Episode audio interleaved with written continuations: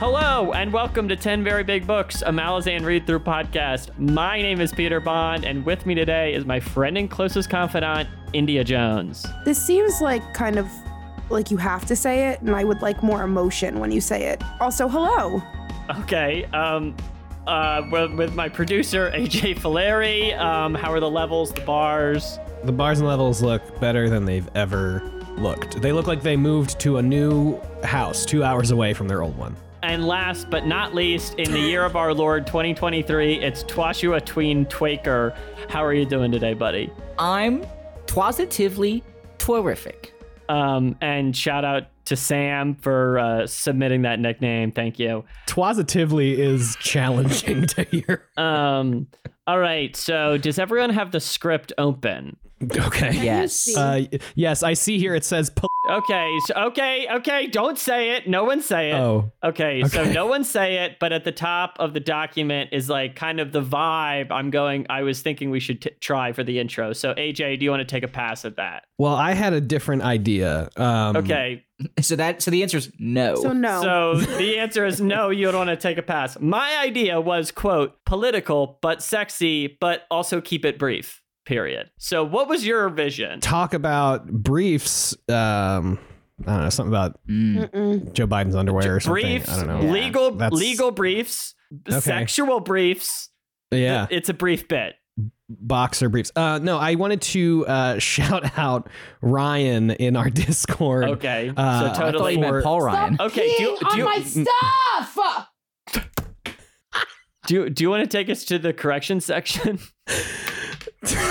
Sorry, my cat. India was is peeing on your stuff. yes, peed on my purse. Bummer. Can I leave that in the podcast? Ugh. Yes. Okay, I'm so sorry about that. And now she's fucking yeah. Ugh. Hold on. Did you want to take us to the correction section? Yes, uh, let's take it to the correction section. Shout out to Ryan in our Discord who said, um, let's see, and I quote, uh, tagged me, said, Yo, how is there no discussion in this episode, uh, the previous episode, uh, on the chapter 19 reveal that the bone hunters are going to free the crippled god? Uh, and I said, That's a great question. And I just want to say, in my memory, I brought it up on the show, and you all were like, "Uh," and then moved on. You you brought up the conversation with Masan Gilani and Kisswhere and Sinter, but not the fact that they had said that they were going to free the crippled well, god. because as always, I'm not trying to tell you anything, so I was trying to see what you guys would bring up from that conversation. sure, but that does feel like pretty critical info Well, I assume. that we all somehow missed. I didn't Okay, know that. Yes, I, also did not I know remember it, and then I didn't. You as pointed out by other people when we admitted, well, we didn't have the scripts ready for this one. That was my problem. Yes. If I don't see it, I have forgotten it. I just want to get on the record. I knew. Okay. Great. Yeah, you read the books already, bud. just wanted to clear the air on that one. Yeah, uh, just to paraphrase the section, Masan Gilani is talking to Kisswhere and Sinter and says, "Oh, we're going to Kolanse," and then Sinter is like, "Oh yeah, we're going to go kill the crippled god," and then Masan Gilani is like, "No, actually, we're going to free the crippled god." And then that's why Kisswhere is like, "Oh, no wonder that everybody will abandon us if they find out the truth. I will be the one to. Mm-hmm. I'll be like the first person to uh, jump ship."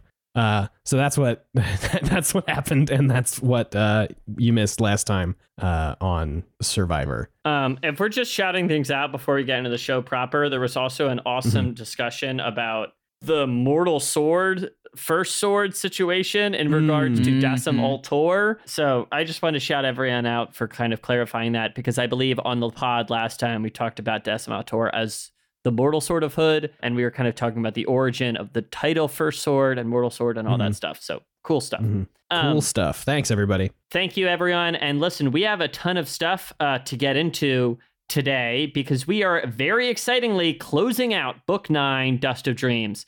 So Hey-o. the plan today is we're going to talk through 22, 23, 24, and then we're going to have a short, tiny little music cue and then kind of get into a tiny little, just a squish of our thoughts on Book 9 overall. We're not Mhm. really going to do a retrospective episode as we normally do when we finish a book. And the next episode after this one will be The Crippled God Part 1. Um, Woo. So we will be plowing through. So we wanted to take the end of this book to briefly reflect. So let's talk more about that then. And now get into chapter 22. Chapter 22.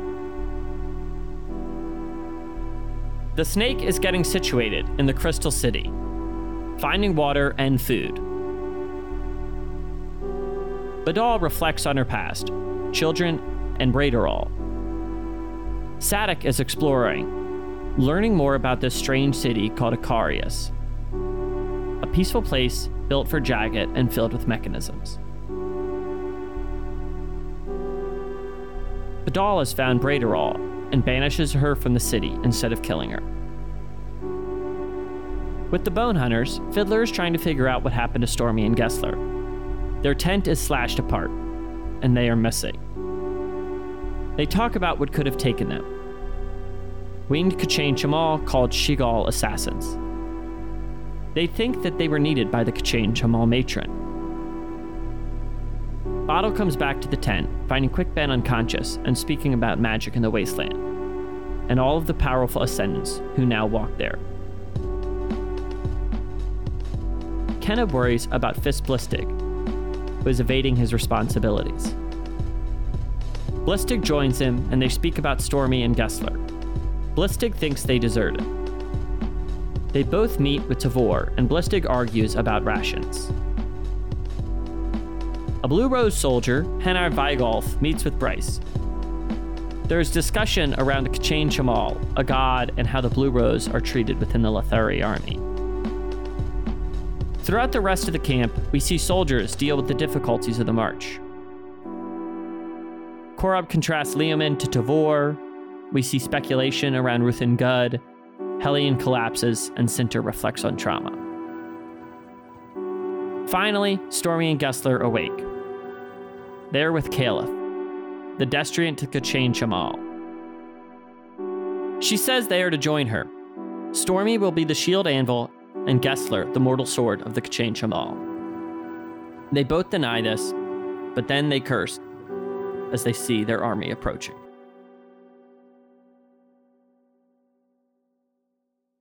AJ, we start Mhm. in the city of Icarias, and we see that the snake Yes, we do. has arrived. Uh-huh. And we see, we learn a little bit about the city, and we kind of check in with Brayderal, the Brayderal story, and Badalle. What did you make of this kind of opening? There's several passages here that I kind of condensed.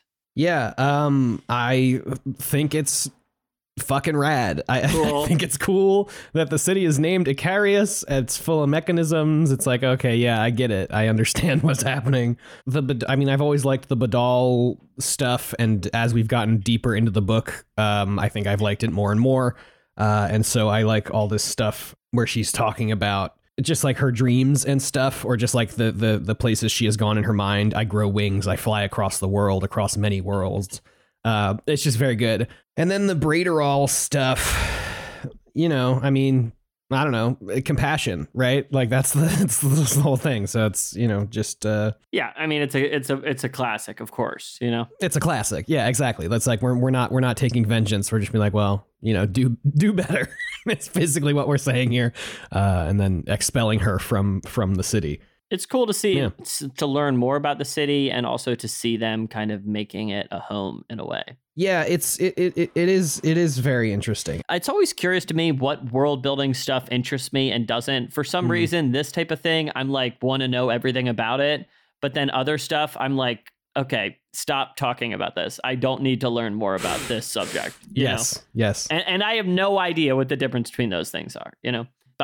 Regardless, India, to move us along to where the bone hunters are. So, listen, obviously, right now, we all know the resolution to a lot of this stuff, but I would love to know when they're trying to figure out what's going on with Stormy and Gesler. Like, what, where were you at? Did you instantly, did you like, were you putting the pieces together? Did you understand? Like, tell me about what your, your journey here.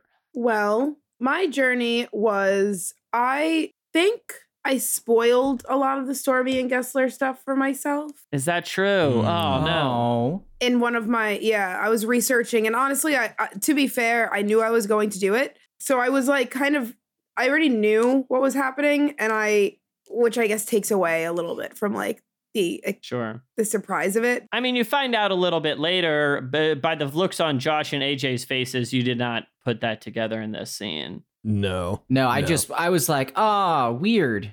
I knew they weren't. Yeah. I knew they weren't dead, but like I didn't Yeah. know they would be the thing that completes the whole storyline we've been confused on the whole time. Yeah, I had no no inkling for some fucking reason. It's another one of those things where it's like once you know the answer, it's like, oh well, Yeah. fucking duh. Yeah, like what else would it have been? Um, so I don't know if that's like nice job book or if it's like bad job AJ's brain. You know, like I don't know which I don't know where the uh where the blame lies there, but um, I had no idea at the time. Well, listen, I think we should just talk about this now. Let's just because obviously we touch Little on it. Freeform stuff, yeah. we talk we talk about it at the end of the chapter, but we should just resolve it. So India, here we kind of see Stormy and Gesler meet with Kalyth, and they're our trio for the K'Chain Che'Malle. Our uh, Mortal Sword, our Destriant, our Shield Anvil. What do you make of this kind of posse that have arrived? It's um it's bad as fuck. Awesome. Tell me more. Well, you know, they did a good job leading the K'Chains. Now, what do you think about this idea that like like why why are, why do you think the K'Chain are having these human leaders in this way? Colonization. Okay, interesting. Tell me more Hmm. about that thought.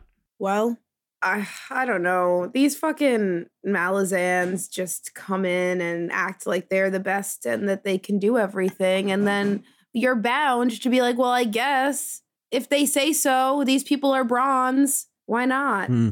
I trust Hmm. them. Take the take the bronze ones. Yeah. Confident, tall, dark men. They, you know, what else do you need?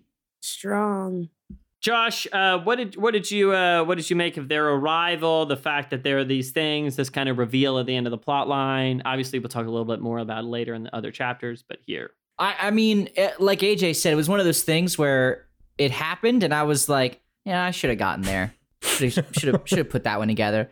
Kind of, cr- I mean, like a crazy pull though. You know, we've. I my big thing was, I think my thought was, so I've waited seven books for this. Like, what a weird, like, what a weird thing to put into motion in book two, and then this, and then you you, you know, it happens in book two. Nothing comes of it for seven books. At the start of this book, we're like, hey, what's up? We're gonna have this whole K'Chain Che'Malle storyline that feels super disconnected from everything. Psych. Remember book two? They're here. It it you know the payoff has happened. I, impressive, but like part of me felt like uh, it's been too long. You know, Hmm, they've been they've been Bronze Fire Boys for so long that I don't even think of them as Bronze Fire Boys anymore. Really, that's all I think about when I think about them. My thing now that I think about is the fact that they were like fucking admirals and stuff and generals. That's what I think about. Which then, you know, makes sense more makes more sense why they were chosen to be the Mortal Sword. Like they've literally led armies, so hmm I think about them as they're good friends, and I enjoy spending time with them. That's my they're thing. they're good friends in the in the weirdest way though, because they are so mean to each other. Oh yeah. Do we think they're a couple? Just throwing it out there. I think the better question is, do we think they've been a couple? Now that's the best reading of it, I think. Mhm. um, and it and it was messy. It was a messy. Oh, it was yeah. a messy time. They're better off as friends. They're Yes. better off as they're, they've they're better off as friends. Okay. hmm So AJ, so uh, there's a there's we kind of then talk about Fist Blistig a little bit, and there's some worry Mhm. about him, and they also there's a brief scene with Tavor. So, uh, do you share any concerns about Fist Blistig? What do you think about the kind of leadership of the Bone Hunters at the moment? Well, Josh gave a knowing hmm, so I think maybe you should ask Josh because in the last week, um, some of this stuff has left my brain. Okay, Josh, what do you think about the leadership of the Bone Hunters? Blistig sucks ass, and I've been saying it for a while, and I felt very vindicated. Mm. You felt vindicated that Keneb spoke up and was like, I've said for a while that like all this dude did was not send his people to their deaths in Aren. Look, I'll give it to him. A lot of other people did, but that does not make you comp like capable of leading, you know, half of an army. And I have felt for a while that he is fully hamstringing the Bone Hunters. So What is Glad to see- hamstringing? uh, slowing them down and making them inefficient, or just otherwise kind of working against them. But I've I felt for a while that he's been a detriment to them, and I'm very glad that we that other people are finally catching on that he's a shitbird. so Thank you for sharing your uh, ballistic thoughts. Those have been Josh's blistering, blistig critiques. A blistering Wow. take. Inch. Uh, so we actually meet. We learn a little bit about the racial dynamics of the Blue Rose and how they were kind of like treated pretty poorly in the Letherii army, and learn a little about their interior structure through this point of view of Henar Vygulf. Uh, Vygulf, I don't know, but I'm a big. Let the record show I'm a big Henar head. Um, if if there are any, so shout out to my guy. Did you? Uh, this is kind of a throwback to the Blue Rose and learning a little bit more about them internally. What did you think of this little scene with Brys and and learning about Henar, the Outrider? Let me let me think about let me think on that for a sec. I have to reach into the recesses of my mind. I don't really remember. So not a huge impression on you. No. Is it? Ju- am I the am I the only Henar head on the podcast? Oh, he was cool. Listen, if anyone can match up to my girl Lostara, then that's a man, you know? Hmm. Did I find it weird that Lostara has not felt anything for anyone except Pearl for so, so long, and then all of a sudden this dude did it? A little bit. Did it feel a little forced, like we need someone to feel bad about in a later scene? Kind of. Is this like like they're just like a nod to like end racism exists? Um, Mm, it's a curious it's a curious thing you bring up because sometimes their racism does exist in the books. Right. I felt more like from a historical thing, like, first off, the Malazans do the same thing. I think Coltaine being a fist as part of the native population was like a pretty big thing, right? Yes. I'm pretty sure most of the time they do absorb people more than other historical empires do. Like in Rome, if you were not born in Rome, the best you could be was like the leader of your squad or something like that. I think they were kind of alluding to that. And Rome, Lether's always been very like Roman influenced, I feel. I feel like I should know something about any kind of history to care about that. Yeah, but you see, boys liked you in high school. Did, I didn't go to high school with boys. Jesus. Yeah, oh my Josh. god, I didn't know that. Yeah, I went to an all girls high school. I was scared of boys. I didn't think that they were nice, so I didn't want to go to school with them. They're not. Yeah, now you know they're not nice. And now I know they're not nice, right? Yeah, Inge, it's it's a funny thought you mentioned. I think about it sometimes. I feel like usually race is mentioned in this type of way where it's like, oh, insert racial group, they're being treated badly, and we briefly learn about them. I mean, like we do follow the Wickans and how they've been kind of mistreated by the Malazan Empire pretty thr- throughout the series, you know? Mm. So, but I, I don't feel like it gets much more into that besides the idea that sometimes racism happens and we it, that's bad. Yeah, they know? like mentioned skin bleaching, and I'm like, yeah. random, It's I'm like part of me is like, okay, tell me more about this. right? You know? like, mm, but also not. But also keep You it also- going. yeah. I've also definitely, until just now, realized I fully did not picture this guy as a Tiste Andii. It's really throwing me off now. I constantly forget that that's what they are. Are they black? They're kind of washed out, Tiste Andii, aren't they? Yeah, yeah, I don't India- know if they're as yeah, but like fantasy black, not like not because there are because Kalam and Quick Ben are from Seven Cities, and I believe are Yeah. dark skinned. But like They are Tisty. Andy, dark skinned, Batisti Yes. Andy are like the color black, Black. Like black. Yeah, I imagine them as like purplish blue. Yeah, but the blue rose are like a lighter grayish Yeah. shade, I think, right? Probably. Yeah. Uh. Well, Peach shaking their head. What? let's, let's get out of here, guys. Yeah, it's it feels like a fraud territory let's to keep be in. moving. Let's keep moving. Um. All right. So anyway, uh, AJ, we see a v- variety of, um, we see a variety. We touch in with a variety of soldiers throughout the camp. Mhm. Um, did any of them catch your eye? Did you want to kind of shout someone out? And, and AJ, this is a leading question. There is a correct answer.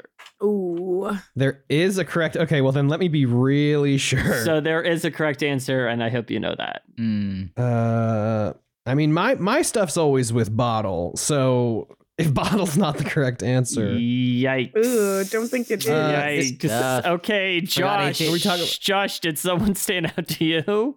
I'm gonna take a stab in the dark, and I'm gonna say Ruthan Gudd. Ruth Ann Oh, Yeah. India. Oh, Did no. someone stand out to you? Um. Um. Let me think. I'm. Is this someone you wrote in the summary? Because otherwise, I don't remember who they talked to. I'm gonna say. Let's say smiles. Oof, AJ. So you were gonna say about bottle. I love Corabb. We're Boom, upset. baby. Corabb. okay, okay, Shout out to my okay. guy. We we love Corabb. I do love Corabb scenes. They're always fun. Um, what happens in this one?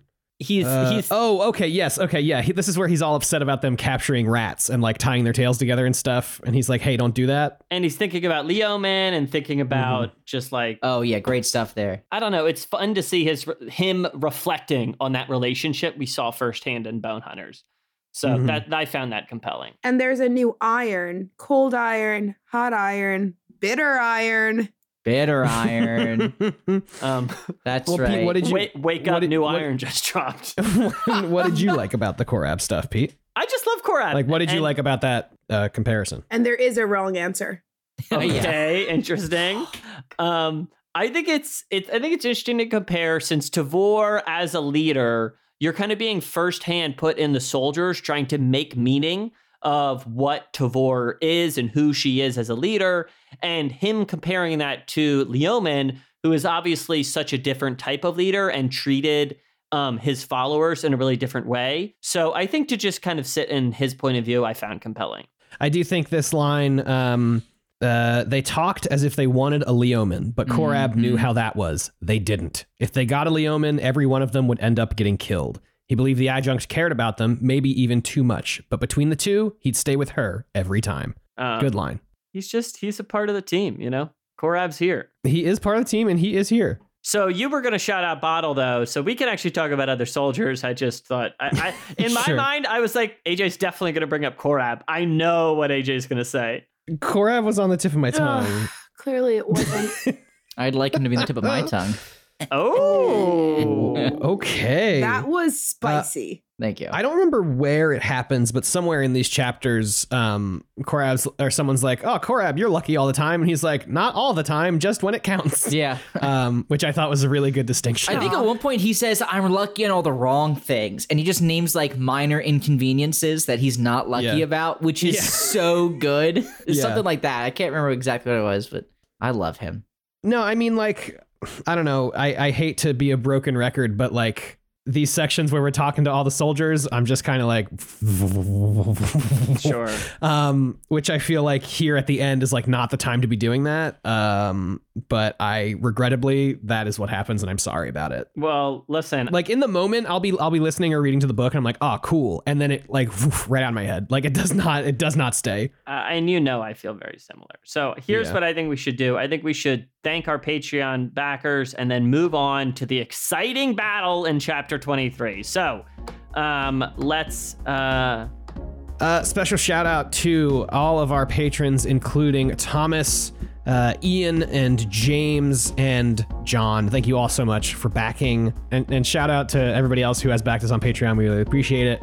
Uh, there will be an Epigraphs and Osmosis Jones episode uh, with Josh and Pete up on the Patreon post haste. Uh, as well as a there's a there's a special video thing happening um, that will be available to everyone, but is made possible by the support we get on our Patreon. And spoiler alert, the the Osmosis Jones takes were not Josh, Josh, you cannot spoil the takes. You cannot spoil the takes. That's what the paywall is there for, baby. You're so Um, right. Josh, can you give us a just by the way, this is not going to go on the episode. Um, can you just quick give us a good your best Naruto impression? Believe it. Believe it. That's Um, Naruto? Yeah, That's- I can. I I have Inch, a, do, Inch, do you want to take a stab? No. Believe it. very frequently uh, to upset HR. I will go, but HR, it's my Nindo, my ninja way, and I don't know why, but that phrase really truly upsets her. Um, I guess she doesn't want you to follow your Nindle. I'm gonna become the Hokage. Okay, uh, chapter 23. I want to hear this We- person say believe it. Believe it. Believe it. Believe it. There he is. So believe it. Then believe it. Believe it. Believe it. Believe it. Believe it. Chapter 23. Abrastal fears what is coming. The message from Felash foretelling a great confluence of chaotic powers. She rides together with Spax to warn the Perish of the trouble. They agree they must ride for the Bone Hunters. Kisware is riding towards them, but sees that they are already on their way. She is encountered by the Kunjal scouts, She says she needs to be taken to the army. As she gets closer, she meets with the Perish and the Bolkando. There is a meeting, and they discuss the omen of betrayal, the Perish riding to the Malazans and going with the Khundryl to the Bone Hunters. Masan Gilani encounters five T'lan Imass, the unbound T'lan Imass. They speak about becoming seen again. Tool and the Talani Mass are summoned by the Malazans, but Tool refuses the call. Brys is reflecting on Empire and war when Aranict interrupts him and says they are in the wrong place. Keneb sees dust clouds. Banaschar feels wind blowing out of a warren. He starts sweating blood. Ruthan Gudd rides out, his sword crackling with magic. Fiddler is rallying his soldiers into formation, and Bottle watches the sky. Sinter tries to find officers, but Tavor declares it is too late. They can't stop it. The K'Chain Nah'Rhuk are coming to fight them. Quickben throws acorns all around to prepare for the battle. Ruthan Gudd rides towards the army of the Nah'Rhuk, an army 40,000 strong, his sword wrapped in ice and frost. The army and the Marines watch him, some thinking Gudd is a storm rider. The Nah'Rhuk advance, carrying wired clubs that ignite with bolts of lightning. They engulf Ruthan Gudd. Bottle watches the power of their magic, and Captain Keneb is killed. Gudd climbs out of the crater, thinking it wasn't too bad. Fiddler's soldiers aim for the nodes within the Nah'Rhuk's formation. Quickben aims his acorns as well. The Nah'Rhuk strike back at Quickben. Ruthan Gudd is overwhelmed, and battle overtakes the Bone Hunters. Tavor's position is overtaken. Dozens of officers die, and she is badly wounded. Lostara is knocked back by a huge lightning bolt that struck Quickben. Brys considers trying to ride to save Tavor, but sends Henar. Elsewhere, Gall sends Kisware away from the Khundryl to alert the parish. Back in the trenches, Fiddler is fighting and retreating. Korik is killed. Bottle is buried under corpses in a trench. He watches the Nah'Rhuk walk by and sees a Wyval above. The Khundryl near and charge the Nah'Rhuk, but they ready their lightning weapons and devastate the Khundryl riders. Brys leads a charge in afterwards and is shocked to see that some Khundryl have survived and still stand in battle. Wyvals die down to attack the Nah'Rhuk, more and more as Bottle reaches to the edge of his power. Tar, Herb, and Hellian all battle as Henar nears Tavor, but he is badly wounded. He watches as the Lostara Yil shadow dances, defending Tavor's position. Kisswhere drags herself free, looking around at all of the dead soldiers. Um, so uh, we'll get to the battle soon, but first, let's talk about what's going on with the kind of parish, Bolkando, all of these various forces. Um, Josh, there's kind of a, a meeting of the minds over here as Kisswhere brings some news, and we see these various factions, and they also discuss the the omen of betrayal. Um, so what is what what did you make of this scene at the camp and seeing Kisswhere arrive? Um, and and what do you think of these various forces that have kind of arrayed themselves?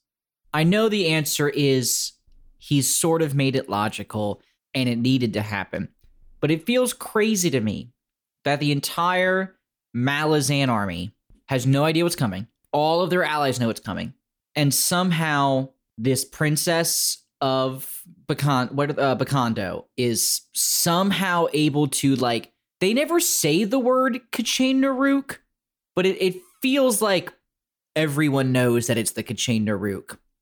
And I just am so lost in a way as to how they were able to get that information and all of the crazy magic stuff that gets that info to Abrastal. It's it is a lot in my opinion. Mm. In a series that in my opinion really prides itself often on like the harsh logic of the limitations of magic in this world and things like that. I was like, this one, and I I do understand. I want to be yeah, put it out there before someone asks me. I know Mael is involved somehow, hmm but you know, Bugg is so intertwined with Brys. How is how is it this the way that makes sense to get the information? That's it was it was a lot to me. Mhm. Um, I will say one thing I have always appreciated about Mr. Erickson is um very few of the characters. There are some, but very few of the characters in this book are suffer from dumbass syndrome where they do the absolute stupidest thing all the time. I was very happy that Abrastal was like, this seems like bad news. I need to immediately get this info to everyone else, and then we need to get there as fast as possible. I was like, yes, that is the correct choice. Very happy they did that. Made a lot of sense to me. hmm However, then like when Kisswhere's like, day three on my horse, and I'm just now finding these guys, I was like, oh, okay, well, this doesn't fucking matter. You know, they're not gonna get there in time. You know, so I thought it was interesting. Some questions about the magic stuff. Overall, pretty cool.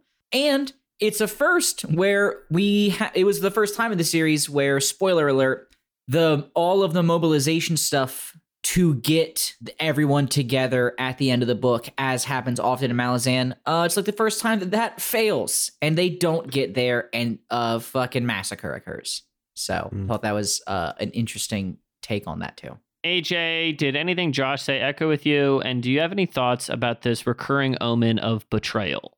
I totally agree uh, with everything Josh said about Abrastal, like immediately being like, okay, well, we have to figure everything out now to the point where, like, when she arrives at the Perish and Krughava's like, ah, hello, my queen, she's like, shut the fuck up. I have things to tell you. We need to get going. And I think that was, I, I love that. I think that's great. And this omen of betrayal, refresh, refresh my memory with it. What is the omen? Or is it just like, rat, there are several omens? It's a recurring element. Um, Can I No. jump in real quick? Because you said that, Peter, and it did make me realize like, I know we've heard about it a bunch, and obviously we know that the shield anvil is, Mm-hmm. you know, not working in everyone's best interest, but we didn't really, s- did we see a betrayal in these last chapters? I can't think of one. Ahem. uh, Kisswhere uh, brings a message. Quote The adjunct says, O mortal sword, that betrayal does not suit the Perish, nor the Khundryl. Come to her, she asked. There is a betrayer among you, and by that betrayer's word, you doom the bone hunters. Mm.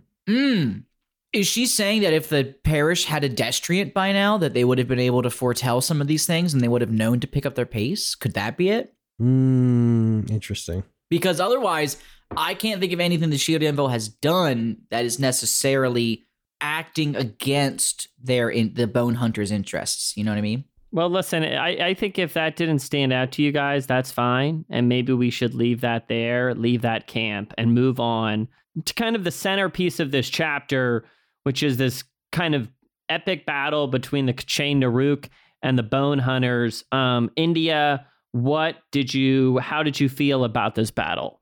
Well, I'm just gonna start with these K'Chain Nah'Rhuk things. Like I know that we like have known them, I guess, but it just kind of felt, I don't know. It was like really fucked up. They're like crazy. They killed all the Malazans. It sucks. Um, but also does it? I mean, it kind of does. I take it back. It does. They were. I felt very disconnected from them. Like I feel like I don't really know much about them. I did think it was cool that they have that like cool magic with the floating things. Mm. That was fun. These scenes are very chaotic. Like I feel like they jump around a lot and it's hard for me to visualize and Mm. um I say that like that's kind of like one of my main issues with these battle scenes is that I never like I can like pick up when people die, but like as to like how and when it's being described, I like just don't see anything. Like my mind is just like pretty blank. So interesting stuff. Definitely chaotic. One thing I felt reading the re- rereading this passage was, and I feel that felt this way about some of the battles in Midnight Tides, and, and it really depends. that was what I was gonna this- say. Yeah. when this feeling comes out in battle. But th- that type of chaos, to me, you definitely feel that when it's this type of disorganized uh, scene. But one emotion that follows that for me is me being like, never put me anywhere near this situation. I would Like, just lay down. just like Christ sounds like absolute hell. The worst know? time. The actual worst time. Oh my God, absolutely.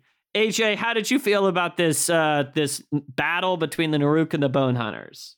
No, I mean I think the battle was was uh, absolutely bonkers, buck wild, a great time. I I loved Absolutely reading it. insane. it's so cool. I mean it's it's it's on the same tier as the battle between Anomander Rake and Dassem Ultor. Like it's just like Ooh. some real anime shit. Just like everybody's going a thousand miles an hour. If we're like watching it from the outside, it's like a bunch of blurs, and then like every once in a while is like the freeze frame of two people like hitting swords together, or in this case, I guess hitting like you know lightning and fucking a, a magic uh, ice sword or whatever the shit. Like it's just so fucking cool. Um, and I, I I had a I just had a cool time reading it. I guess. Well, listen, let's get more into the detail. But Josh, I did want to hear your overall just feeling on this big battle. I just felt very vindicated by the appearance of the K'Chain Nah'Rhuk because very often I think to myself, you know, if they have magic, why don't they just make a gun? And uh, we did it. We did it, gang.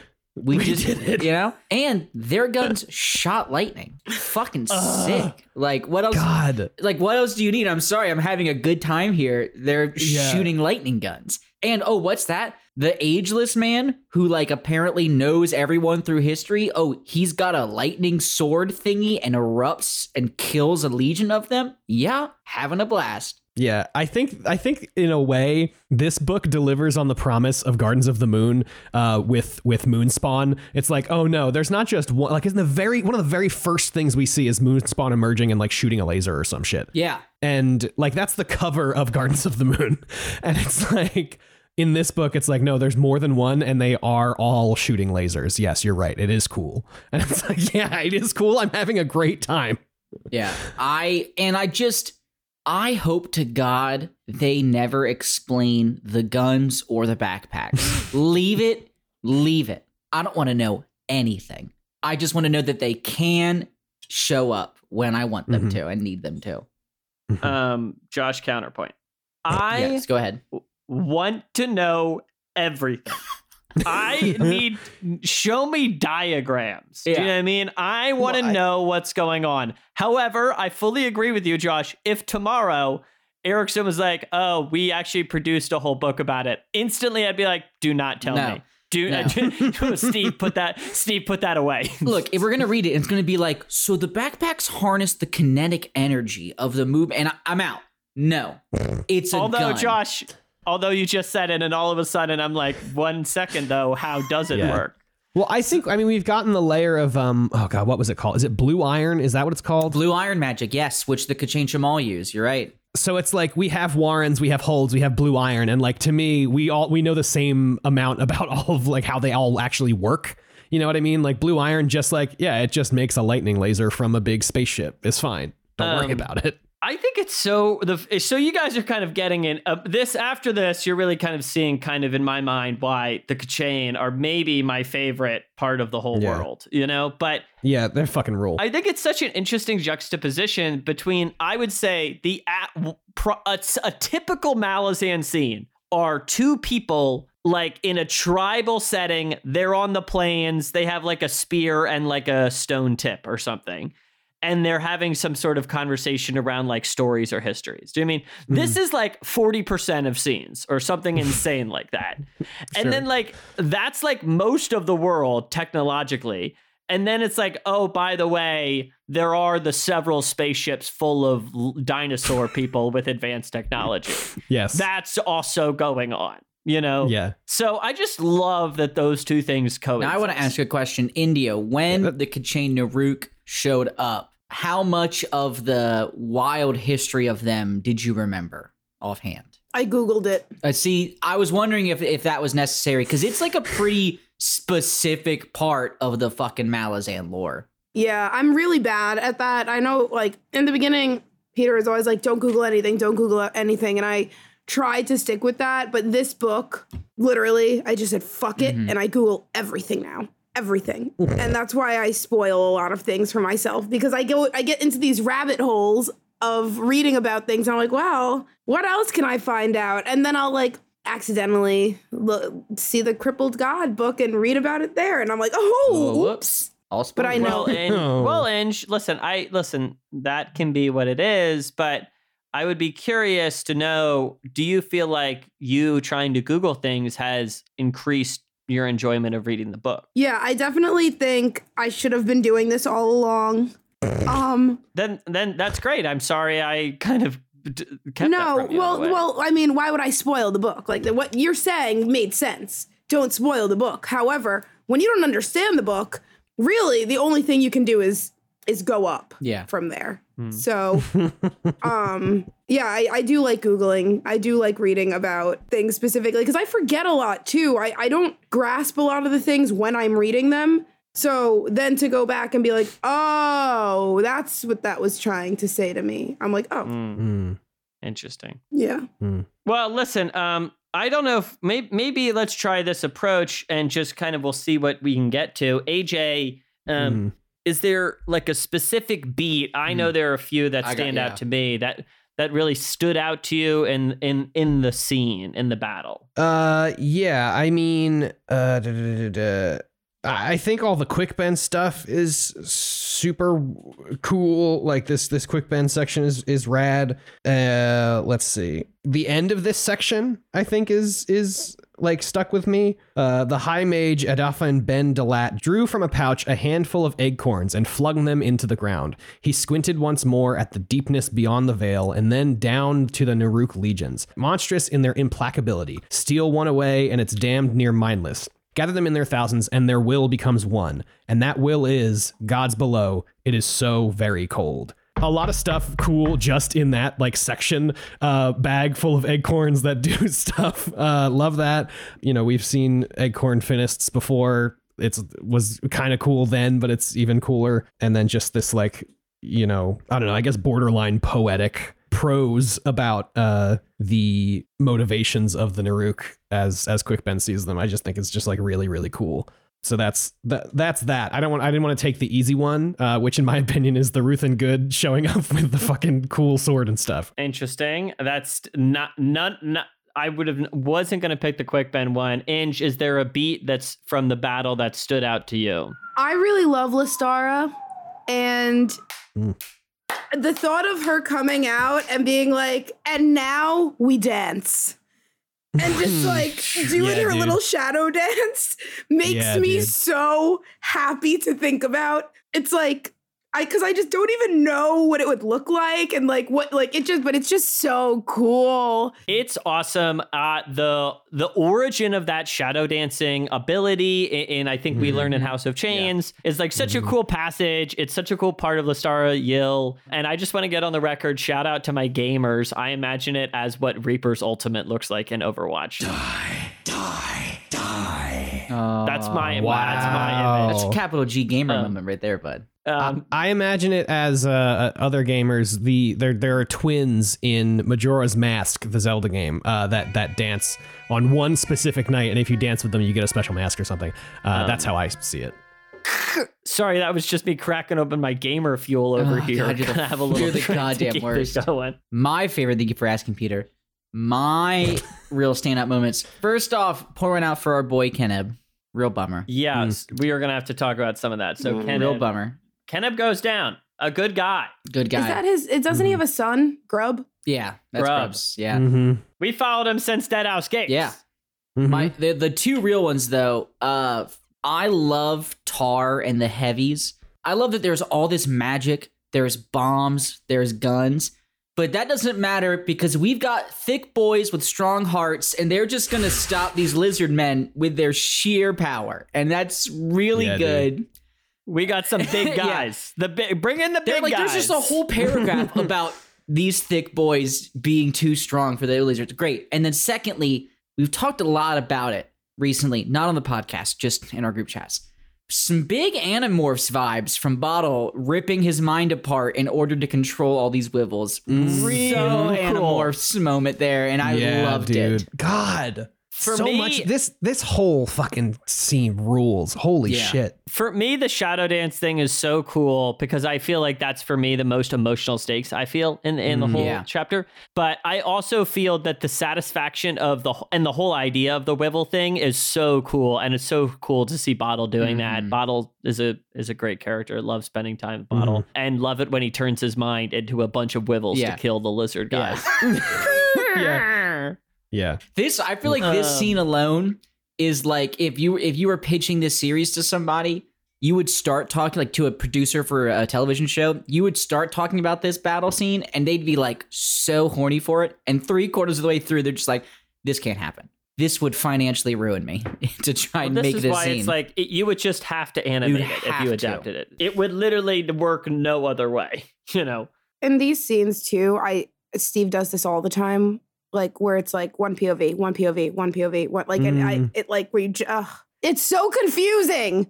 So it it that loses you, Inge. Yeah, it's not bad. It's not bad at all, but like for me, it's just like hard to keep up with. But I, I get why, and it's really cool the way it's done. But like, it does Well, one- confuse me. One thing I'll agree with you, Inge. Uh, one and it, it wasn't that big of a deal in this battle, but in some other battles it is.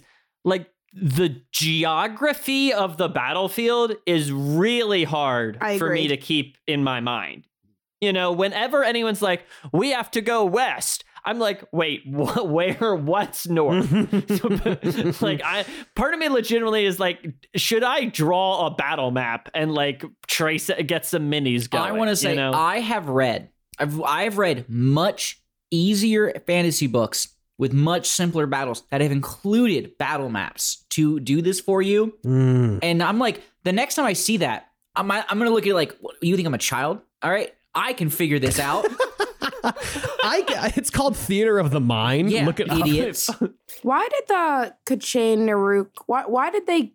They they just happened to cross paths with them. Yeah, we should talk about this, right? Like this chaotic moment of these paths converging. Like they were not Hmm. like they were specifically looking for the K'Chain Che'Malle, Che'Malle, and they just ended up. Is that what happened? It's what we believe, correct? And if we're not if I'm not mistaken, Peter, these guys are the ones who have killed everyone this book series, right? Yes. So sorry, wait, sorry, what do you mean book series, that? not book series. This Yeah. book, all the all the times that like people have just randomly died Yes, died. those mysterious clouds are here. You actually Yes. probably are put in the POV of maybe what that experience Yes. is like. So, and they've just been kind of Um, going around the wastelands looking for the K'Chain Che'Malle hive, which I don't know if we really knew for certain was in the wastelands, but And they're the last. Why? because don't want- so the Kach- this K'Chain Che'Malle hive might be the last one with a living Right. matron, right? Yes. Besides the new Gunth Mach, um, and the K'Chain Nah'Rhuk despise the K'Chain Che'Malle. Period. Those damn long tails. Exactly. Yeah. Well, I, I, yeah, I mean, I somewhat okay. I get it. You know, I get their complaint. Elaborate. I forget. Did they the long so tails? you believe in genocide? The long tails made that the is short not what I said, India. So wait, but if you side with the Che'Malle, you believe in eugenics? Is that what I'm hearing, Peter? what Mm. is happening? I'm under attack. Pete just loves bees. Save the bees. The bees are dying. Whichever Uh, one's most like a bee, Peter likes.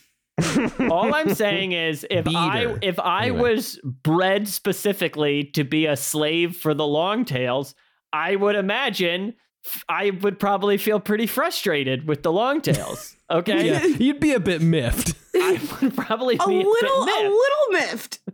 I would be like, "Damn, this fucking sucks." Yeah.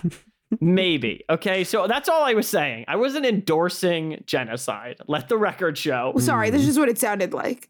I do just want to say this POV with Hedge uh, seeing Quick Ben do some crazy fucking Uh, yeah. like huge magic, and his, the his, the soldiers with him are like, "Gods, what was that?" And he just says, "That soldiers was Quick Ben." Yeah. he's just so fucking sick, dude. I love it so much. Too That's a good. good line.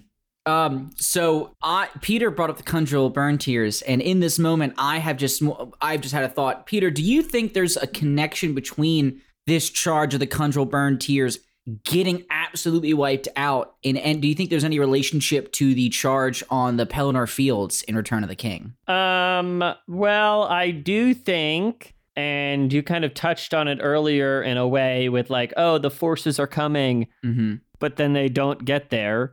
You know, I do think fantasy battles in general, and obviously in Lord of the Rings, the like battles happening, and then at the 11th hour, the dramatic, you know, the forces from afar arrive. Is like a classic way that battles can play out in stories. So I, I do think it is somewhat playing on that, um, but also it makes me sad and um, it makes it makes me unhappy. Makes my body feel negative emotions. Mm. That's how I would feel about the Khundryls Burn Tears. It's, it's just something I wanted to share. Yeah, if you told me in book two that, I mean, even two books ago that I was going to give a shit about any one of the Khundryl Burn Tears, my question would have been, the who? Exactly. Uh, so- exactly. That was our Yeah. question at the beginning of this book, Josh. It was. Well, I look, because we've done, yeah, yeah, we don't need to get into it. They're great. Great Yeah. story building. Just like makes me makes me a little sad, you know. Mm-hmm. You know. Do you know what didn't make me sad? We never talked about it. Uh, was Tool murdering all of the uh, remaining Barghast? No, no We- tears shed. we- yeah, we should loop. Kind of. It's weird. We did skip that. Circle back? Is that the phrase? Circle, Circle back? back. Because okay, let's take. Do you know what? what? Let's take a T'lan Imass timeout. Boo. No. Um, are you not going to that. edit that in? no. Edit what in? A whistle? A whistle? I can do a I'll better edit in whistle. a whistle. I'll, I'll edit it in. All right, but, But- yet you're booing my bit.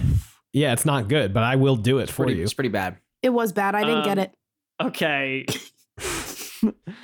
um, Let me know I, when we're uh, back to talking about stuff that makes us sad, because I do have a thing that made me sad. I have a thing I want to make sad too, but we must take a T'lan Imass time out. So, Yes. um, a- an AKA a just a tiny trip to the bone zone. nice. now- I've missed that stinger. Me too. So, first scene with the T'lan Imass, India. What's that?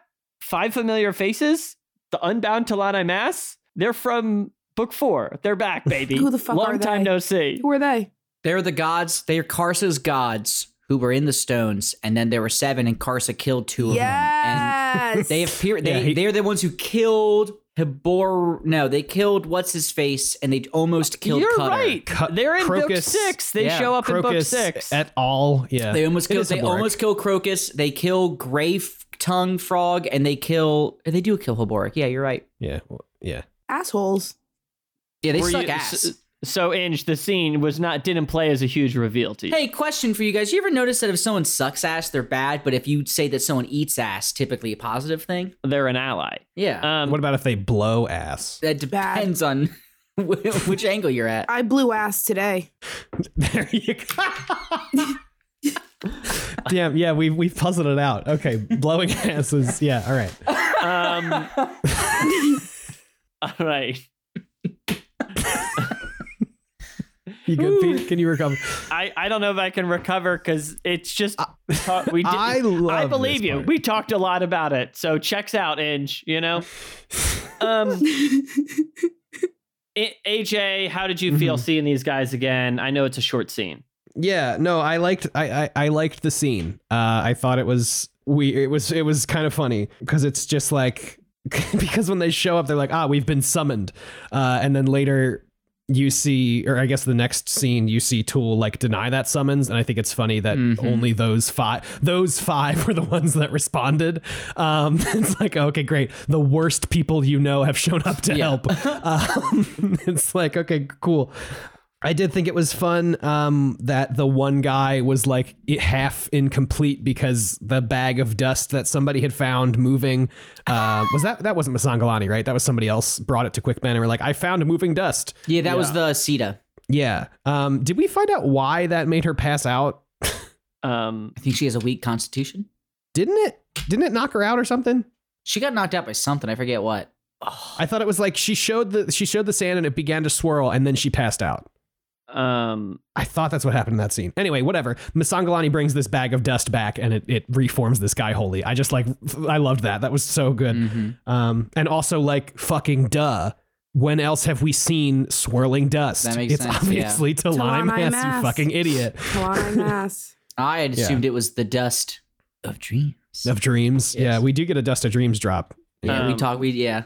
Josh, you wanted to say something about uh, Tool earlier. Yes, I felt very little sympathy for the Sengar. Uh, obviously, there were some innocents in there, but The Barghast? yeah. You said Sengar. Oh, Very different. What's their What's their tribe called though? It's really close to Sengar. Face. The white face, the Senan. The Senan. Thank you. It was close. Yeah, I felt very little sympathy for the Senan. Uh, well, well, well, Josh look who's pro genocide now. No, okay. no, no, no, no, no, no, no, I'm. Well, let me think on it. How the turntables have turned. Hold on. Yeah, I'll double down. Pro genocide. Hundo P. You heard it here first. We are fifty percent pro genocide on this podcast. I'm just gonna come out and say it. I'm anti genocide. You okay? are the you spearheaded the genocide discussion. Yeah. I will put myself out there. I rarely share my political beliefs. You know, you don't want to expose yourself like that. But um, anyway, I'm done. I got no bits in me. No, that was a good bit. I liked that. Yeah, it was great. I, I like a bit that has a concrete ending when you just say the bit's over now. Joke's done. Stop laughing. Yeah. Wrap it up. Okay. We're all against genocide. That was a joke. Okay. What else we got? what else we got? Um, okay, so that's uh, gonna wrap up our T'lan Imass timeout, aka just a tiny trip to the bone zone. AJ, you wanted to share something that made you sad. Oh, I did. Yes, I almost forgot. Thank you. Hysterical. Um, it is after the hedge scene, and we see Quick Ben doing the cool stuff. It's a little scene that we get with Sunrise. That's who I wanted you to. Oh, I'm so glad you brought it up. Yeah. As Quick Ben is shooting lightning out of his ass and everywhere, uh, one bolt comes near Hedge, and Sunrise throws himself in front of it.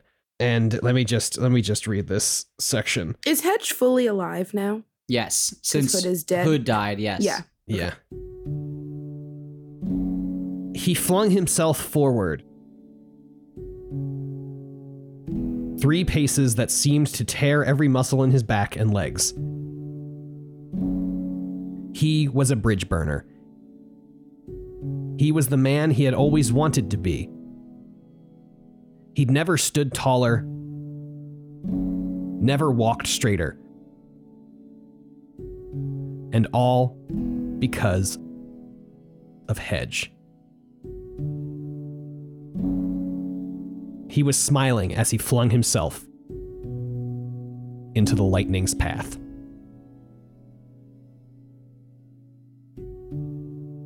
Whoo, baby. It's good.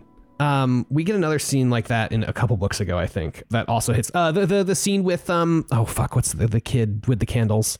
Oh, Beak? Oh, so good. The scene with Beak, it's a very similar thing of like, I have friends, I'm doing the thing, and Sunrise is like, I'm a bridge burner, Hedge may be a bridge burner, hooray. Um, now I'll d- die. it's so sad, dude. Yeah, now I die. Fuck, dude, it's so sad. To be honest, like I, I feel like this hits harder than like uh, and he the, the, like Erickson tries that at other points as well, but I don't know why this one hits really hard in the way that some of the other soldier deaths don't. You know. Yeah. I, I- I feel like this is like a very personal thing. You know, it's not like an act of, of battle or an act of war. It is just like a guy like protecting uh, someone he sees as like a someone to look up to. You know, I want to be very, very clear when I tell you if I were ever in battle with any one of you and a lightning strike was going to hit you, I would let it. yeah, 100%. I would let it. And I it's not cuz I don't love you, but like do I have a death wish? Absolutely not. Like I'm not going to go out like that for Are you kidding? Stupid. I I have no idea how to process this. What if we're not on a battlefield? Still no. yeah. yeah, I don't have the constitution to to do Secret Service. A lightning? Are you f- with a smile on like that's just not realistic. Like no one's going to fucking do that. Whatever. Cute scene though. That's what makes Sunrise so extraordinary, you know? Right. He just wanted to he just wanted to be included in the group. to so die. Yeah. And I can't wait to never hear that I've name always again. said most outcasts should just die to feel included. That does track. He wanted to make a difference. Uh, it- what you was the difference? Saving one person? A life for a life? okay, well, Hedge, I would say, well, yeah, I mean, look, is one life more valuable than the next? It's a good point, India. He made a good beautiful point. he made a beautiful sacrifice For what? Hedge already Hedge cheated death already. in the name of Twice love now. and companionship. All right.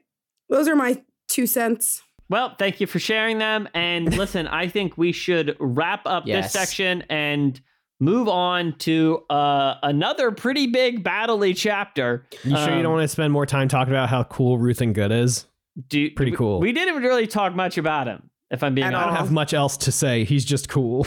Um, I'm trying to think of like if you can do like he's Ruth and good. He's great. He's you know, like great. Frosted. Yeah, thank you, India. Oh, I see. Oh, I didn't get it. I did. Um, thank you, India. All right, let's uh let's do it. Chapter 24. Tool and Nom Kala speak of anger, grief, and the dust of dreams. Kalyth now stands with Stormy and Gesler in Ampelas, now uprooted. The Skykeep has taken to flying. Damaged but still powerful. The matron is inside, insane, but still in control. They discuss that the Shi'gal have eaten the brain of the matron, and that the keep will only fly as long as the matron is alive. They discuss their responsibilities, and the Malazan are given Ve'Gath as mounts. Stormy and Gesler speak of the situation in the keep the K'Chain Che'Malle and the K'Chain Nah'Rhuk. They set out to ride against the Nah'Rhuk. Gu'Rull flies above, admiring the two Malazans and the traits of humans. Stormy sees through the eyes of Gu'Rull and witnesses the aftermath of the Bone Hunter's battle with the Nah'Rhuk. They both wonder about what happened in the battle, but they know the Nah'Rhuk are coming for them. Strahl sees the two K'Chain armies marching towards each other, reflecting on the armies, but their camp is attacked by the T'lan Imass. Tool leads a slaughter of them all, even the children. Nom Kala doesn't partake, thinking that these are crimes, that vengeance is terrible. Stormy feels that he and Gesler should have been there for battle. They near the Nah'Rhuk. Skykeeps come out of the Warrens, and a great battle follows. Icarium arrives in a Skykeep, Kalse uprooted.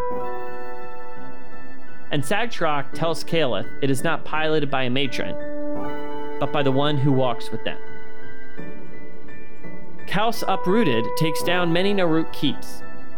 The battle rages.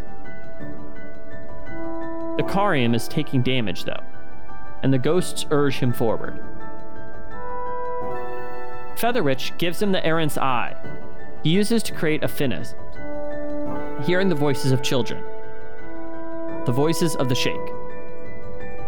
Kalse enters a gate, and a great tree of stone rises out of the ground, pouring sorcery from a boy and girl. Stormy's life is saved by Bent, and he watches as the battle starts to turn in favor of the K'Chain Che'Malle. Gesler watches Sinn and Grub approach them, Roach yapping.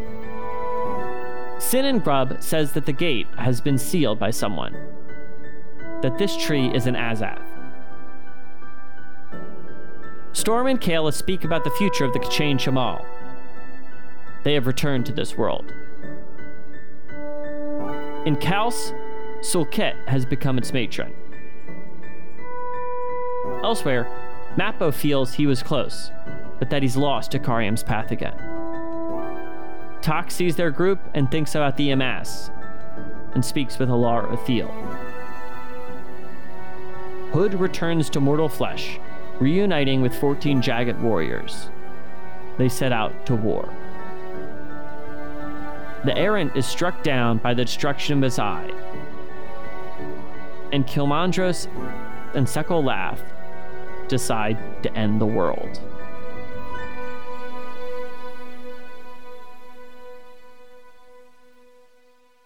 Okay, so uh, someone mentioned it. We get a little Dust of Dreams shout out. The dust of dreams. Yeah, they say it.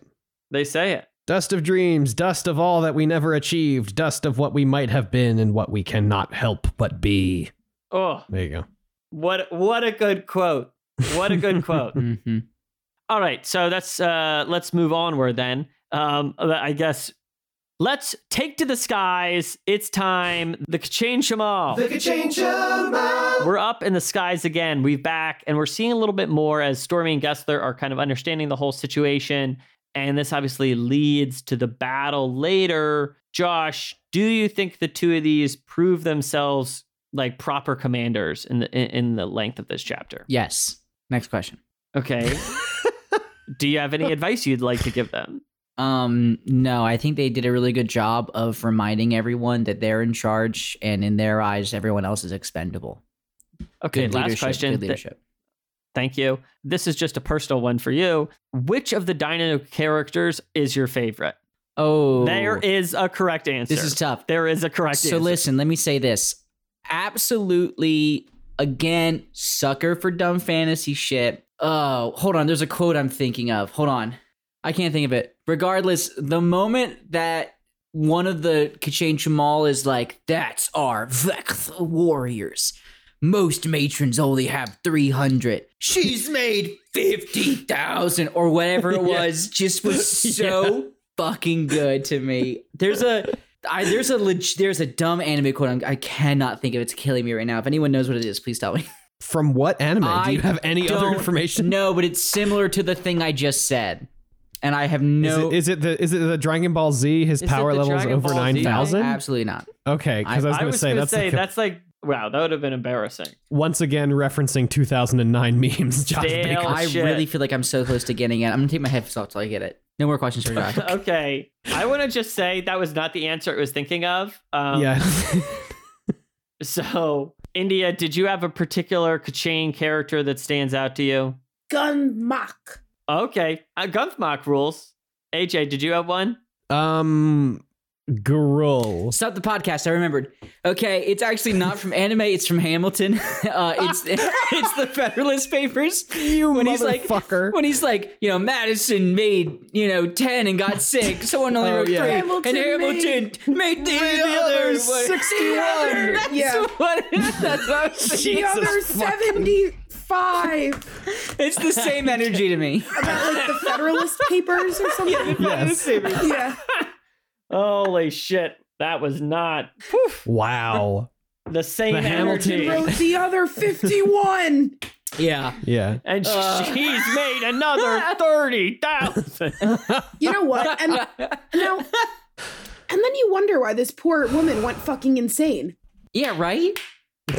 They said it's like wicked painful every time. Every time, yeah, because they were like, "Oh, why don't ev- why doesn't why don't all uh, matrons do uh, several tens of thousands?" And they're like, Yeah. "Oh, it hurts like shit, so they can only do like three hundred. Yeah. She really repopulated them. Good, great, great job. Good for her. But I guess now we're rooting for the people who genetically engineered a slave race. I don't know. Oh, God. I don't know, man. Uh. We've known them longer. No, no, no. It's fine. The, we can vote for the. We can root for the good guys. You know, The the, devil you know. imperialist. All right, I guess I'm going to choose the Jaghut. They're my guys. they only erase the bad spots of cultures. As judged by them. Hey. This is a really. Um, The Jaghut love to kill. okay. So all of, a just sudden, all of a sudden, I can't enjoy time by myself. It's just a statement. You're the one taking. Uh, I'm back on Team Carson. int- Kill 'em all. intention- there you okay. go. There you go. Witness. End Witness. civilization. Okay. Jokes aside, Gu'Rull. Gu'Rull rules. Yeah.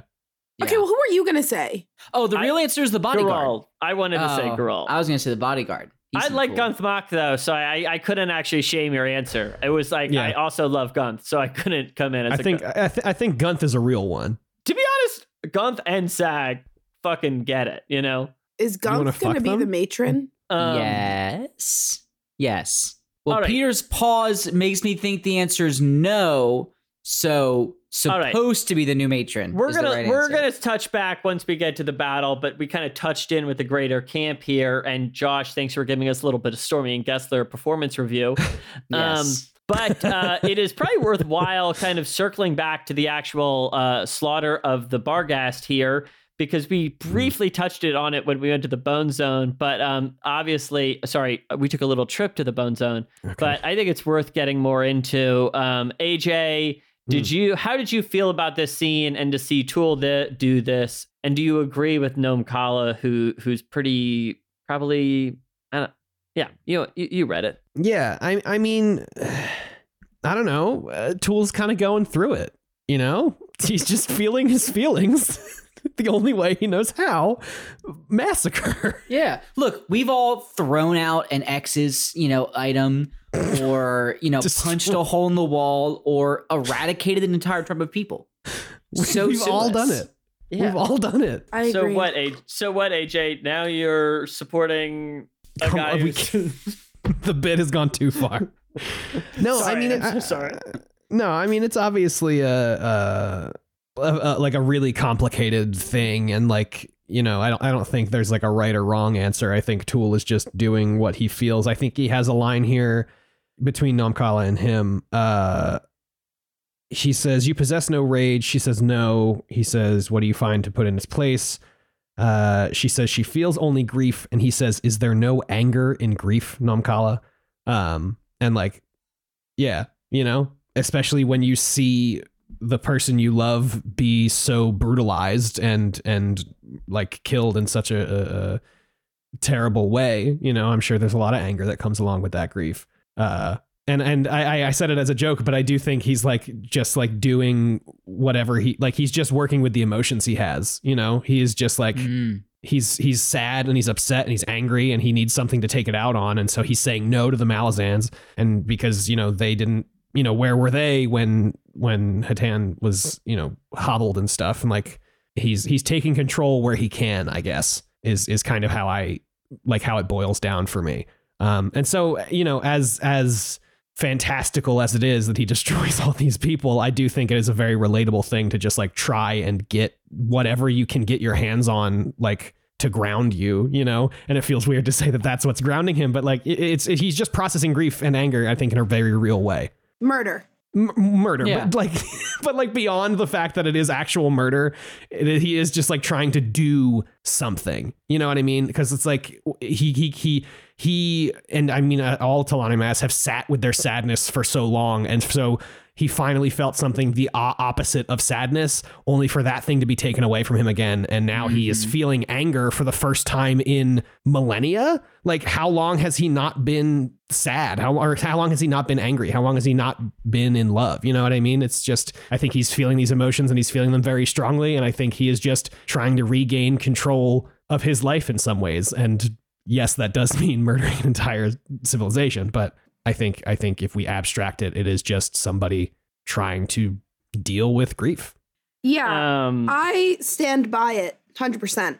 If I had the capability and like there was nobody that was going to be like you can't do that, like jail or something, yeah. Sure. I would definitely kill the entire rest of a race of people that killed my wife. Yes. Yeah, the world that let this thing happen. Yeah. I would Yeah. I would. I would. Especially if I was old and like a bone, you know? Especially if I was a bone. If I was old and a bone, I would be probably murdering a lot because I feel like at that point we're just wilding. Yeah. No, I th- I totally agree with you, India. I'm, I'm I mean, same yeah, I, I'm not saying I stand by it, but like karma, it's real. Mm. The karma comes in the form of a flint sword. Exactly. But the chi- the killing the children thing was sad. I did feel bad about that. But also like, uh, Mm. it happens, Um, you know.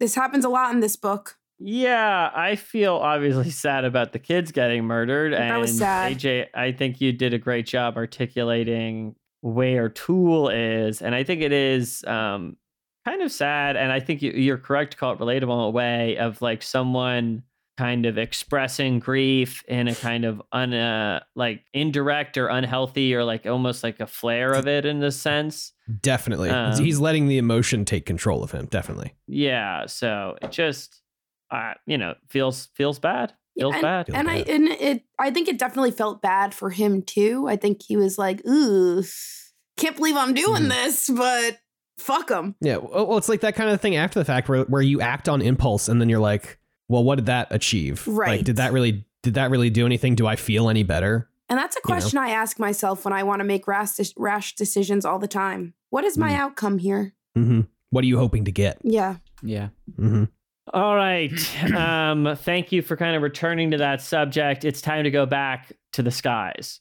That's right. We didn't even talk about it. Their their keep is flying now too. Their keep is up now. Also, Yeah. Uh, Amp is uprooted. Oh, So it's good. good. Ah, Yeah, dude. so good. Um, love it. You love a sky keep being uprooted. They're kind of flying, and the battle the battle kind of is about to begin. Stormy does peek in on the other battle, but then what's that? Who's cruising in? Woo, woo, woo. Josh, did you think Icarium was going to be joining the battle? Peter, I think Okay, I, okay. I know you didn't think it. We Is that didn't. what you were going to say? Yeah, eh, but it's also one of those things where it's like if you know, if you put a gun to my head at the beginning of this book and you said, "Is there a chance that in the final chapter of the book, Icarium pilots a dead sky city into a K'Chain Che'Malle portal to explode it and seal it in time?" I would say that chance is non-zero. You know, it's not zero. That yeah. tra- It's not. It's, it's bigger than zero. you you say it, and it's like, yeah, I guess that's plausible. You Yeah. know? With the information we have, yes. Mm-hmm. Um, It's pretty crazy. I'll give you that. Especially after learning he's got a whole goddamn city and Jaghut civilization that he made. Literally the only Jaghut after him. civilization to ever exist, as far as we know. Pretty fucking sick. Yeah, We didn't get enough Icarium in this book. we didn't I get enough agree. Icarium in the series in general. Facts. know? Big facts. Spinoff? We got a we got a lot of angsty Icarium, and I want. I would like more God Icarium. Yeah. Cre- yeah, you know, Razor of Sky Keeps, Destroyer of Time. I would like a little bit more of him. Destroyer of time. I wish, yeah, like I wish that he was more aware and less like aloof when we met him. Yeah. Yeah. Hmm. do you know what outfits Map on Icarium would look great in? Oh God. Oh, Okay. give us a second. Well, first off, I think Like red Ma- shirt and overalls and green shirt and No, no, overalls. no, no, I think It's, they would it's, Oh. it's a theme. It's a theme. It's a theme. Okay. Um, sexy cowboy. Interesting. I would say futuristic. Okay. Okay, interesting. okay. cyberpunk map out of carry. Him. Yeah, like kind of like Steampunk Space chic? map out of carry. Him. Disco. Metallics. Disco. So, okay, I was thinking, imagine this. Scooby Doo. Oh God, I carry him as Fred. Imagine this Fucking take me. beach. Beach theme. Oh, okay. All right. Wasn't ready for that. There's a big beach ball. Maybe one of them's maybe Aquarium's surfing. You know, he's kind of wearing fun trunks. he's Ma- huge. Mappo, he's maybe he's got little sun sun Sunscreen. sunscreen on it. I yeah. like Mappo in like an open Hawaiian shirt. That's Ooh. nice. Yeah, open Hawaiian shirt. Camp Speedo? color. No. Speedo. Mappo's got Speedo? taste. Okay, what's wrong with a speedo, Josh? I agree. What's wrong with a speedo? All right, I'm the minority here. I'll back off. Josh, all I'm saying is when you got it, flaunt it. You know. That's true. That's true. Good for, good for Mappo. good, good for Mappo. You know, I'm actually looking at what Mappo looks like, and he's ugly. Hmm. Okay, don't say Get that his about my guy. No, get his ass, India. He has literal tusks. what has he done for us? Nothing. Mappo Mappo's, runt. Mappo's beautiful. Okay. Whoa, that's ugly as fuck. Holy shit, that first We- picture's terrifying. Okay, wait, but that's a bad one. Like when you scroll, I can I, like where he like. The, Oh my. did you fucking guys know he I had can't- tusks? I Yes. forgot. Of course, I I- forgot. Uh, the tusks are hot, of course. Now I look. Now this one's giving me real orc war chief Grommash Hellscream vibes. Yeah, real, dude. real Hellscream vibes on this one. Yeah. We can't. Oh, We keep doing this Icarium. where we just upload us looking at Malazan art on the podcast. Yeah, No, But look at him, he looks- Shut up. This one's Mappo Runt, but he's just the big guy from Arthur. That's so funny, Binky. yeah, it's just Pinky. Posting it into the chat. Was afraid to post my fan art on the main page. Oh my god! It's wow, so good. that's really good. That's Um, fucking hysterical. anyway, we're doing the thing again. We're Yeah. doing it again, gang. Icarium's kind of All right, hot. we're good. Yeah. Icarium is kind of hot. Icarium's kind. I I had them mistaken. I had them in the reverse. Icar- Icarium's definitely hot. Yeah, for sure. That's why I said he was going to be a cool surfer guy. Yeah, that makes sense. I see where I. s- That's why I had to look them up Hmm. because you made these personas I needed to understand. Oh my god. Somebody wow. Somebody made him really hot. Holy shit. He's obviously he's obviously one of the hottest characters. Wait, he has tusks My official too. He has tusks too. They both have yeah, tusks. but I think his tusks are a little smaller. Smaller. That's what I'm seeing. Yeah, he has tiny tusks, Anyway, should we get back to the book? and he's blue. Yes. He's blue. So Uh. AJ, Icarium has arrived, looking hot, I guess, established, Yeah. and Flowing He- locks, apparently. flowing locks. You see, uh, you kind of see what happens here. You see, there's this portal. There's the Finnest. All this stuff happens. The Sinn and Grub show up. Um, the battle's going on. Mhm, what mhm, stands mhm. out to you during this chaotic battle? Man, I don't know. I got to tell you, this battle um, was not as clear to me as to what was going on as the last battle. I agree. Agreed. Um, I'm so happy to hear you say that. Um, and so to me, it's just like fucking cool. And then I keep reading and I go fucking cool. And then there's nothing really specific that stands out to me. Um, the word finnest definitely was like, oh, a finnest. And now I do not remember what that was about.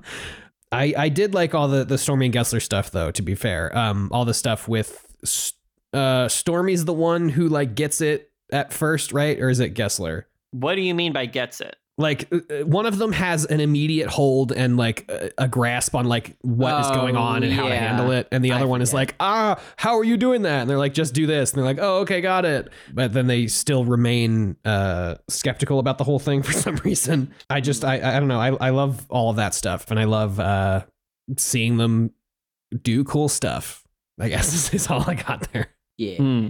Josh, is there a beat that stands out to you on this battle? No, I think like AJ at this point, I actually am pretty sure I read both of the last two chapters back to back. I think I just had like a long day of reading. it's hard not to they're they're It was really yeah. So I- it, it definitely was kind of blending a little bit towards the end. I mean, it's just sick. I don't know what else you want me to say. It Mm. was really cool, but this one actually, you know, here's what I'll say. The reason the other fight works so well is because the landscape of the battlefield is told through POVs in on the ground in those spots. And we're not we don't give a shit about the battle lines. We give a shit about the one or two people in that battle line versus this is like we're playing risk. And it was a little more abstract to me i didn't really care. Also there were sky keeps shooting lasers at each other. Like Hmm, why do i care how the small lizards are doing when the sky keeps are still here? Hmm. also there's a lot of K'Chain Nah'Rhuk. Like an absolute fuck ton? It's kind of crazy. And Um, aj do you remember what book we are introduced to a K'Chain Nah'Rhuk skykeep because it's mentioned last but last chapter Quick Ben's like we should have known we saw them reproducing we know it was happening or maybe that was stormy Yeah. Gesler this chapter do you remember what book Yeah. that was that was was that bone hunters i it- personally thought it was like memories of ice or some bullshit It's- Definitely not Memories of Ice. it's back there though it's when Quick Ben is traveling with Trull and Onrack, is it the three of them and there's a fourth one. I thought I thought there were four of them, which makes me think it was Reaper's Gale. That's a tough one But now that you do say that, I Here we can't go. I'm looking believe it up. I Hold on, forgot hold on, about hold that. on, hold on. It is. I think AJ was right. I think AJ's right that it's Bone Hunters. Hold on. Oh, Bone Hunters. I'm I'm not 100. percent I would agree. I think it's Bone Hunters. Uh, yes, yes. Quickben, Kalam, and Gesler go to gather intelligence. They travel via Priorium. They get somewhere weird, and they discover Skykeeps. The Okay, only what- At least a dozen Skykeeps. Yeah. I also, the reason I've been very silent is I'm trying to recall. I believe there's evidence of sky keeps in Gardens of the Moon. Um, there was when because they're in isn't the- that when she says that there was gardens on the moon? Well, they're talking about moon spawn, which is the the sky keep that Anomander Rake has. Mm-hmm. I more meant when they're traveling in the Imperial Warren. I believe in the in the first book in the Imperial Warren, there's evidence of sky keeps, unless I'm mistaken. Damn, that rules. If big if true. Big if true. Anywho's, uh, Inge, did you have anything you wanted to say about this battle before we move on? I love Sinn and Grub. They're cool. Shout out Sinn and Grub. They're cool here. And the dogs. Um, and the dogs. Ugh. Yes, dude. Benton Roach. Fuck yeah, we're back. Woof woof. woof, woof, woof woof. bark bark. I can't believe we never did a Benton Roach sound cue, you know? Yeah. Yeah, I, I don't feel like making one. Okay. So I think we just say woof woof bark bark when they show up. Woof woof bark bark. Bark bark woof woof. Is, although isn't maybe one more of a yip yip? Ben, uh, I think Roach. it's still a. Pr- I think it's still a pretty big dog. No, it's a little dog because Bent carries Roach in his mouth sometimes, D- Um, and he's a Hmm. cattle dog.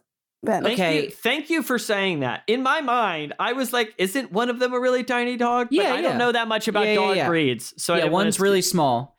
Um, Damn. I guess okay. fuck me. I guess. Yeah. Question, Pete. The the the Trygalle Trade Guild wagon was Yeah. attacked by the Shi'gal assassin, right? Yes. Was he originally trying to take a couple of them to be the Mortal Sword and the Shield Anvil, and then had to pivot to take Stormy and Gesler? Interesting. Interesting theory. Now knowing that that's why he what he was doing to Stormy and Gesler, did he like originally pick two others over there? Mappo and Mappo and Gruntle would be a great pair. I mean, Mhm. Gruntle's already the mortal sword of Trake, but I mean, Um, is this never gonna? Is do we never find this? I I think Pete's got that. It's a good question, and it's never answered. India, how are you feeling about the? We do briefly touch him with the T'lan Imass talk and Olar Ethil. Um, how are you feeling leaving that storyline? This book. Um, you know, I always wonder. Toc is just such an interesting character that always comes back. I feel. I don't know. I'm like, it doesn't feel over. I feel like I'll see him soon. Yeah. Um, maybe. Who knows? Not me. oh, who knows? AJ, uh, what's that? The boys are back in town. Hood links up with his old college friends for Links one up. last gasp. You're hysterical. You're fucking hysterical. That's funny. What what did you make of our uh, the the Tusk squad over here? Uh, Tusk Squad, best squad. Okay, yet when I say I want to ally with the Jaghuts, everyone's attacking me. I simply stated the Jaghut love to fight. That is all I said. Okay. Anyway, sorry. No, I, yeah, I mean, I don't know what you want to say. It's fucking cool. Like it's it's just like, you know, it's it's more it's more that stuff that like is like, yeah, this fucking rules. I I love that this is happening. I'm having a great time putting my eyes on it. Well, then let's. If you have nothing else to add, then we should touch on the last thing that happens in Dust of Dreams. And Josh, uh, Uh, should I have more to add? Like, I don't, the the are these three rapscallion elder gods um uh, kind of crack open uh the Otataral dragon Korabas. What did you what did you make of this? I mean, it seems like that's going to be pretty important next book. You know, I don't really know what else you want me to say about it. Uh, the Otataral Dragon's been kind of teased a whole bunch. We're finally going to see something about it. Uh, pretty excited for that. Also, fucking sick what Feather Witch did to what you call it. The errant? The Errant. Yes. Absolutely great. Fuck that dude. I'm glad his eye got used as a finnest. I said it. He said the damn thing. All right. Um, listen, everyone, we're going to take a brief break. And then when we come back, we are going to talk um, Dust of Dreams, our thoughts in entirety, just a little bit.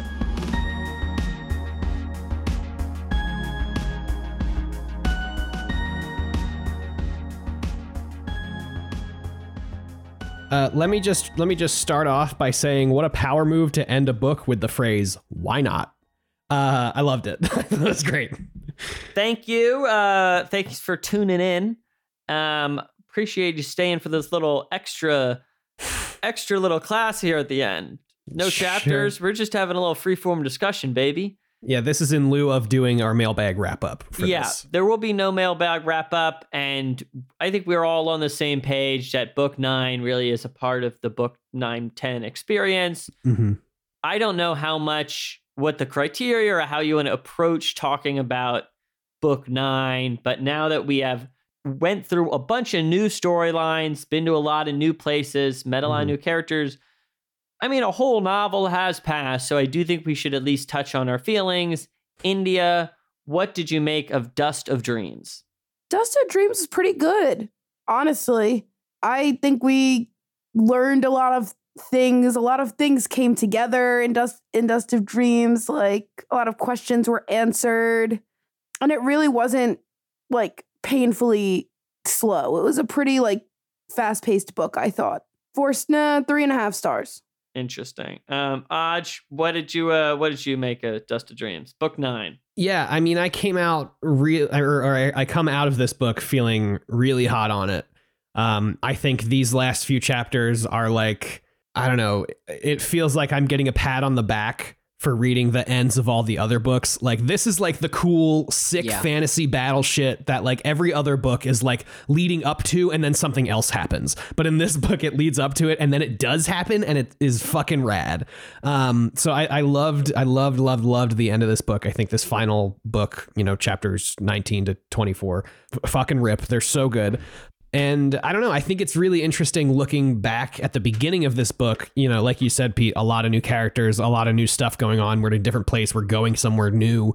I think the beginning of this book, I was really unsure where I was going to land on it. But I think as stuff began to crystallize and as I began began to finally get into more of the storylines and after the whole Icarium ghost weirdness storyline actually came to like it's just Icarium now I'm like okay I got it.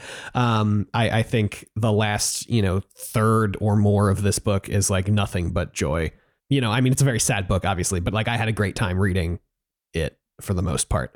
Um I do think it's also interesting to say that like this is I think maybe the saddest book in the series uh deals with some of the heaviest shit and I come out feeling just absolutely jazzed.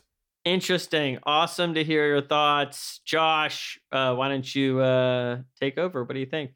Great, great book. 10 out of 10. Sorry, 9 out of 10. Oh yeah, nice, good one. Thank you. Because it's book nine out of Yes. No, I think it's incre- I think it's I think it's incredible. Uh I I I I'm shocked it sticks the landing as well as it does. Hmm. I I feel like for a book that's that so much of it is just priming you for the next book, you know, the fact that it works itself as its own narrative so so well is incredible. I, it's awesome. People who burn out on this book, because I've heard that this is a book that some people quit on. Fucking why? I, I Like- mean, Josh, it's a heavy book. You're not. I could kill a man with it. So I I, I get you. Nice, Uh, nice. It's heavy physically And and, emotionally heavy. And emotionally. Mm-hmm. Um, It's a huge fucking book. It's a the, huge the work. book. The work is quite dense. Yeah. All right. I take it. I, I came. I maybe I came off a little harsh. If you could on this book, I'm sorry you had a bad time with it. No, I agree. I feel like you have one left. At that point, just finish the series. Like what? Exactly. All right. I'm back on it. You're a coward. Finish the series. I I have to tell you, I feel kind of blown away right now. I um I feel like I used to feel pretty mixed on Dust of Dreams. It was probably one of the books I I was less interested in. Hmm. Um and some of that had to do with the time of my life when I read it. Um I don't know if I was really looking for the bummingest book of all. Um, yeah.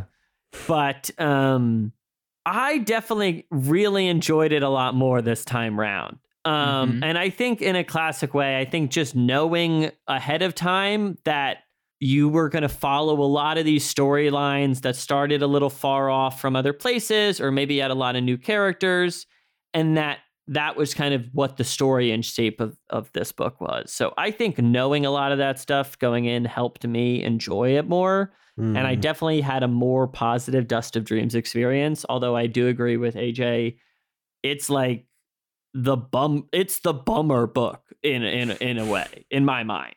Not that I don't think there's hope within the book. I think there is uh, some some storylines there that aren't as heavy, but yeah, it's not a light read. It's not a beach read. Okay, I would not. This is not a beachy book, my opinion. Mhm. yeah. Yeah. As someone who started reading this book on the beach, um, definitely not. I don't think we should do a whole ranking. I think that would be inappropriate. It's But- up there. But I here's all I would ask you, all three of you. What do you think? High end, low end? High end. High end for sure. High end, yeah. Wow. Wow. Yeah, it's Wow. it's definitely up there with Memories of Ice at Midnight Tides. I Whoa. think I was gonna say I think this book makes me appreciate Memories of Ice in a lot of different ways. Memories Hmm. of Ice is always going to be my favorite. I think this one makes me. I've recently been putting Memories of Ice slightly lower, and I think a lot of this book makes me look back at, at, at Memories of Ice and and and rethink some things. It is really interesting how much setup in Memories of Ice Uh huh. there is for this book. Uh huh. And like also, I mean, it's not and it's not exclusive to Memories of Ice. You know, there's like so so much of the stuff obviously because this is the ninth book, but there's so much stuff in like the all the books leading up to this one that lead to this book, but like I don't know, to see the clear callbacks and and results of Memories of Ice is really interesting. Pete's got a big smile on their face. This is just a surreal experience. it's, it's I feel like you're speaking you didn't speak this way about Toll the Hounds, you know? Correct. You're just and that's what's Well, and I blowing just my told- mind. well, I can't here's- handle it over So, here. I'll, and actually, I want to say this because not everyone's going to listen to the epigraphs episode. I talked to Peter about how I think Toll of Hounds is much like for Peter. Peter has, you know, just what their feelings on Dust of Dreams. That's how I feel about Toll of Hounds after having done the epigraphs, where Mm. I think this book has immediately grabbed me. And I think I was a little cold on Toll of Hounds. Toll, and now that I am removed from it, I already want to reread it. That's a dangerous thing to say on this podcast, Josh. I told Peter already that I want to reread the whole series because of reading the Toll the Hounds epigraphs. wow. Josh said it on Maine. He said it on main. Yeah. All right, listen. I, I'm I'm honestly stoked you guys had such positive Dust of Dra- Dreams thoughts. Um, I, as I said, enjoyed my read through as well. Maybe that'll do it for us here today. Thanks for staying after. I'm glad we were able to wrap up some Dust of Dreams thoughts. As always, let us know what you think of the show at 10 Very Big Books and at Gmail and Twitter. And the next time you'll hear us will be when we're opening up the 10th very big book here Yeah. on 10 very big books. A, a momentous a momentous episode, baby. I just got full body goosebumps. You know? All right, absolutely stoked. When I say come, you say passion. Come. Passion. Hello, everybody. Producer AJ here, and I forgot to write an intro thing after that. Thank you so much for listening to this episode of the podcast. If you'd like to give us your thoughts or feelings about this or any of our episodes, you can always email us 10verybigbooks at gmail.com, tweet us at 10verybigbooks, or you can head on over to our Discord, bit.ly slash VBB Discord. That's capital V, capital B, capital B, capital D, Discord. That link will also be in our show notes. Thank you to all of our wonderful patrons over on Patreon. If you'd like to financially support the show, you can head on over to patreon.com slash 10 very big books. That link will also be in whew, the show notes. And as always, thank you so very much to Dan Gazarick for making our spectacular cover art. You can follow him on Twitter at A underscore W underscore Dan G for the hottest Chuck Fletcher takes. Uh, thank you as well to resident guy drawer, Scout Wilkinson, for the special art she will be providing for this season. Uh, you can follow her at twitter.com slash humblegoat. And of course, the wonderful music in today's episode, including the remixed intro and outro track, is by the one, the only Amaranthin from his album Simulant Rain, which you can find along with his other music on bandcamp.com. Links to their pages will be in the show notes, and 10 Very Big Books will be back in two weeks on March 17th, talking the beginning of the end, the crippled god, chapters 1 and 2. I'll talk to you then, and thank you so much for listening.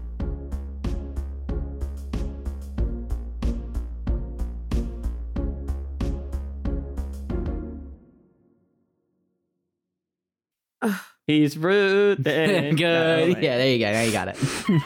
He's great. Now I'm just gonna see him as Tony. Do you know what I mean? Yeah. Like he's Oh my just God. Tony, but he has a big ice sword. You know, Tony the Immortal Tiger. Yeah. Tiger God. Shockingly, not the mortal sort of trait, though. he guards the wall. Frosted Blades. oh, um, there it is. Damn. was so good. Holy shit. Wow, guys, thanks. Thanks so much. Um. Wow. That was I was not expecting that. I that was very good. Very good. Okay. All right.